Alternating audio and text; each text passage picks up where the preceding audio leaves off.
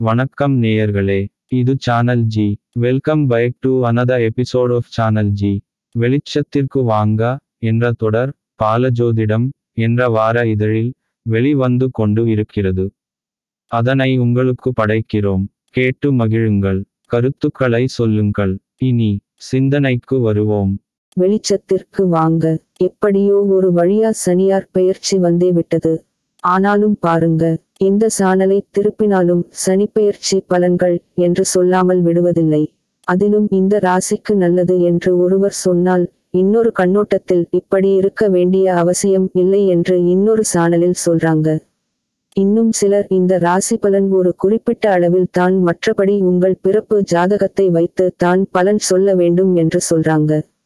ஒவ்வொருவரும் ஒரு கண்ணோட்டத்தில் சொன்னாலும் அவரவர்கள் சொல்வதை கேட்கும் போது அது சரிதான் என்று சொல்வது போல தோன்றுகிறது.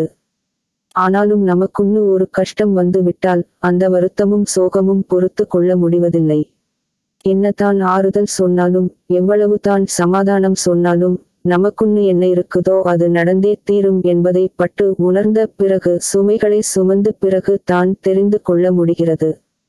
முக்கிரீடம் சுமந்து சிலுவையில் மறித்த இயேசு நாதரானாலும் சரி ஈரேழு ஆண்டுகள் வனவாசம் சென்ற இராமனானாலும் சரி என்று நிறைய கதைகள் சொல்லலாம். நடப்பதுதானே நடக்கும் என்பதை கொஞ்சம் இடைவெளி விட்டு சொல்லி பாருங்கள். நடப்பது தானே நடக்கும் மற்றது உங்களுக்கே புரியும். இந்த சனியார் பெயர்ச்சியும் மற்ற கிரக பெயர்ச்சிகளும் இந்துக்களுக்கு மட்டும் தானா?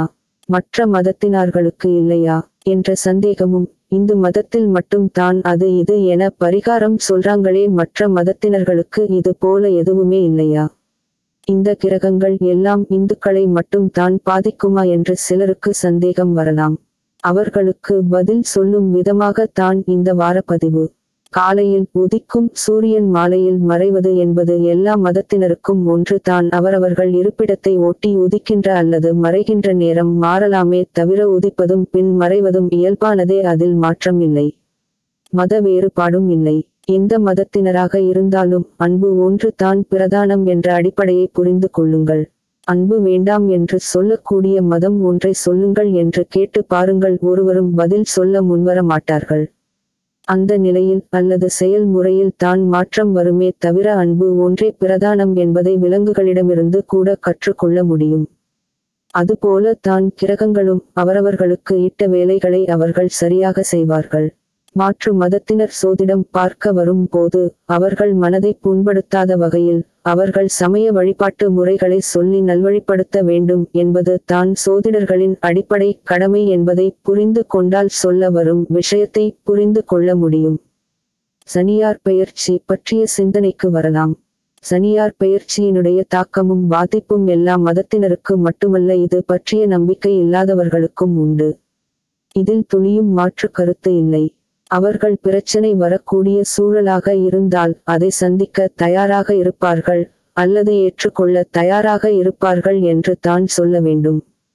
அப்படி என்றால் பரிகாரங்கள் செய்வதால் இந்த தாக்கம் குறையுமா என்று கேட்க வருகிறீர்கள் புரிகிறது.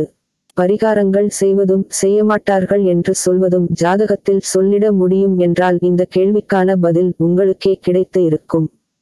லாப சனி கர்ம சனி அஷ்டம சனி கண்டக சனி ரோக சனி அர்த்தாஷ்டம சனி ஜென்ம சனி விரய சனி என்று எந்த நிலையில் இருந்தாலும் உரியவர்களுக்குரிய அந்த பலன்கள் கிடைத்தே தீரும்.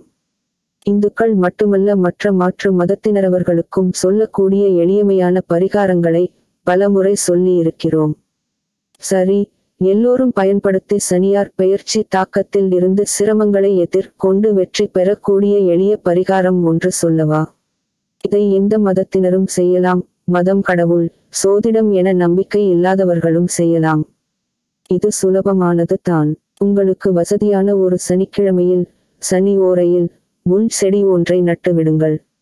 சில ஆண்டுகள் கழித்து அடுத்த சனியார் பயிற்சியில் வெட்டி விடலாம். தவறில்லை. நகரத்தில் வாழ்பவர்கள் அடுக்குமாடி கட்டிடத்தில் வசிப்பவர்கள் இது போல செய்ய முடியாது என்று வருத்தப்பட தேவையில்லை. இவர்கள் காக்டஸ் என்று சொல்லக்கூடிய ஒரு வகை கள்ளி செடியை வீட்டில் ஒரு ஓரத்தில் வைத்து வளர்த்தால் போதும். முன்னூறு விதமான கள்ளிச் செடிகள் இருக்கிறது.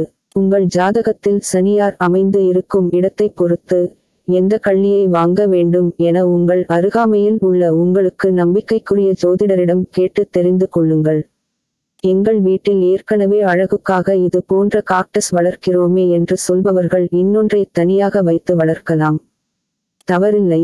ஒவ்வொருவருக்கும் கிரக பாதிப்பு இல்லாமல் இருக்க ஒவ்வொருவரும் தனித்தனியாக எங்கே வேண்டுமானாலும் வைத்து வளர்க்கலாம். படுக்கையறையில் மட்டும் வைத்துக் கொள்ளாதீர்கள். இந்த காக்டஸ் வகைகள் பராமரிக்க தேவையில்லை. தானே வளரும். தண்ணீர் கூட தினமும் தர தேவையில்லை. நவ கிரகங்களிலேயே ஒரு ராசியில் இருந்து இன்னொரு ராசிக்கு பெயர்ச்சியாக அதிக நாட்கள் எடுத்துக்கொள்ளும் கிரகம் சனியார் தான் என்பது சோதிட அன்பர்களுக்கு தெரியும். அதுபோல சுமார் ஒரு இன்ச் வளருவதற்கு இந்த காக்டஸ்க்கு சுமார் ஒன்றரை வருடங்கள் ஆகும் என்றால் இது ஏன் சனிப்பெயர்ச்சிக்கு பரிகாரகமாக சொல்லப்பட்டது என்று உங்களுக்கு தெரிந்து இருக்கும். இந்த முள்ளிச் செடிக்கு முத்தி கொடுத்த வரலாறு சைவ அன்பர்களுக்கு தெரிந்து இருக்கும் என்பதால் அதை விளக்கி சொல்லவில்லை. உங்கள் ஜாதகத்தில் சனியார் இருக்கும் நிலை இந்த சனிப்பெயர்ச்சியில் உங்களுக்கு கிடைக்கக்கூடிய பலன் இவைகளை வைத்து காக்டஸ் வகைகளை திறமையும் அனுபவமும் உள்ள சோதிடர்கள் உங்களுக்கு தேர்வு செய்து தருவார்கள்.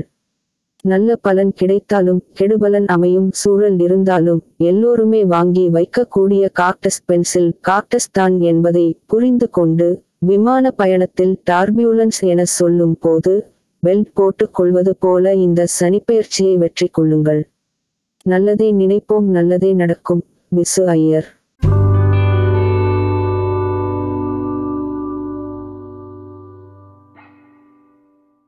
அன்பு நேயர்களே உங்களுக்கு விருப்பமான நிகழ்ச்சிகள் சானல் ஜியில் தினம் ஒளிபரப்பாகிக் கொண்டு இருக்கிறது. உங்கள் கருத்தை எங்களுக்கு எழுதி அனுப்புங்கள். எங்களுக்கு எழுதி அனுப்ப வேண்டிய முகவரி podcast channel G at gmail dot com